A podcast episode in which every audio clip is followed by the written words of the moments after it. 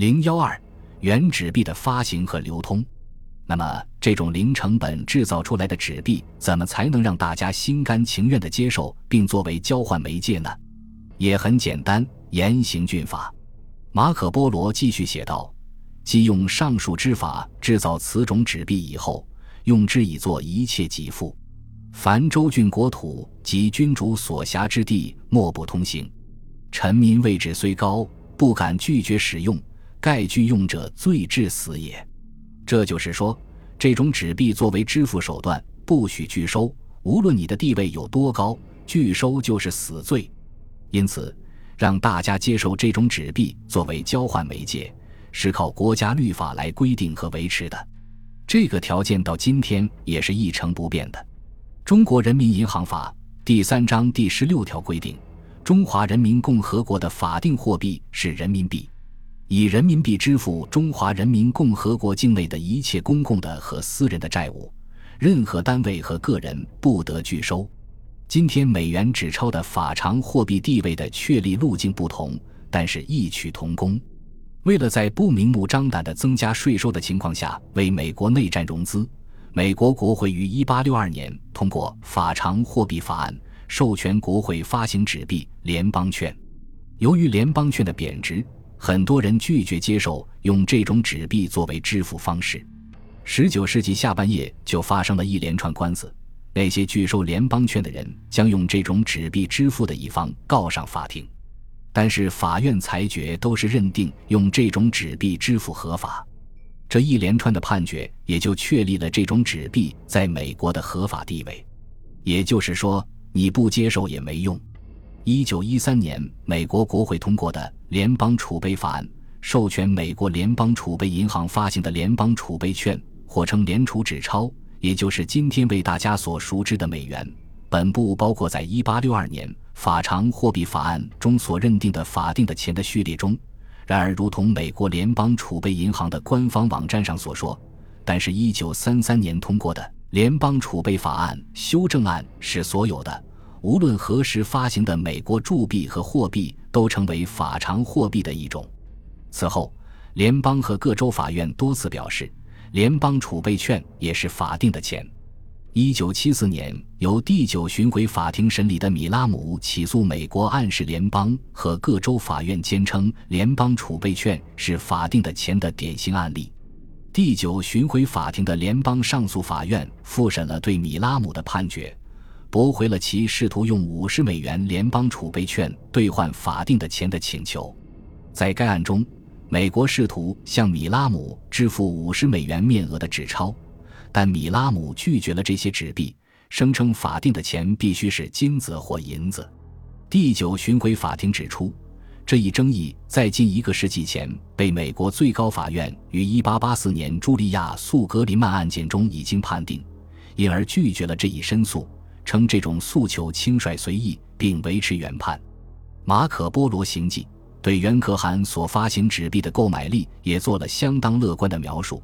上英之者，凡商人之携金银宝石皮革来自印度或他国而立此成者，不敢授之他人，只能授之君主。有贤明能使宝货价值之男爵十二人专任此事，君主使之用此纸币长其货价。商人皆乐受之，盖长价甚优，可立时得价，且得用此纸币在所至之地一取所欲之物，加之此种纸币最轻便，可以携带也。从马可·波罗这个技术，我们可以看到，可汗的垄断生意还不止于零成本给皇室和朝廷换取货物，这种交换还是强制的，类似于我们直到二十一世纪初还在执行的强制接受会。当然。强制接受会换回来的是另外一国发行的纸币，而可汗换回来的直接是实物。这段话描述了各国商人和使臣带着各色金银珠宝和皮革货物等来到元大都，但不敢把货物卖给别人，只能卖给可汗开的生意。还有十二个官员专门负责鉴定和估价，可汗让他们用这种自制的纸币偿付这些货品，商人都愿意接受。因为给的价钱优惠，立等可取，而且用这种纸币到帝国任何地方都可以换取自己想要的货物。此外，这种纸币便于携带。不仅如此，可汗还每年几次派使者在城里公告，私藏有金银珠宝皮革的人要把货物送到可汗的造币局换取现金。老百姓都乐意，因为别人给的价钱还不如可汗给的，真是不可思议。可汗就用这种办法把各国的一切宝物都据为己有。马可波罗这个技术有一定的偏袒可汗的朝廷的嫌疑。因为对照当时的基督教和伊斯兰教世界作家的类似技术，他们的说法倒不是因为换回原帝国的货物是这些外国人的必然需求，而是在西亚地区只有金银这样的硬通货才能当钱用，所以只能将可汗的纸币换成实物以后才能带回。我们稍后会讨论纸币在原帝国版图下的伊斯兰世界的推行情况。与此同时。纸币的发行被可汗的朝廷所垄断，任何人伪造都是死罪。这项法律保证也与维护纸钞的购买力有点关系，因为要使纸币的供给增加，势必对纸币的购买力造成损害，也就是纸钞相对于货物贬值，危及纸币持有人的利益。但是更重要的一点是，垄断纸币制造的政府首先就要自己接受纸币作为缴纳税赋的税款。因为连自己都不接受纸币，怎么在社会上推行？通货膨胀会使所有的纸币都贬值，发行人收到的税款也一样，所以政府持有的纸币的购买力也一样会下降。因伪造的纸币而增加的货币供给，同时也损害了发行人的利益，致使发行人也要去与伪钞制造者争夺社会上有限的货物。这样最有可能造成的局面就是制造更多的纸币。加速通货膨胀，直到纸币变得一文不值。事实上，元帝国的建立以野蛮征服为基础，初期的几个政策都极大地摧残了社会经济的发展。凡攻城邑，敌使石相加者，即为拒命，即克，必杀之。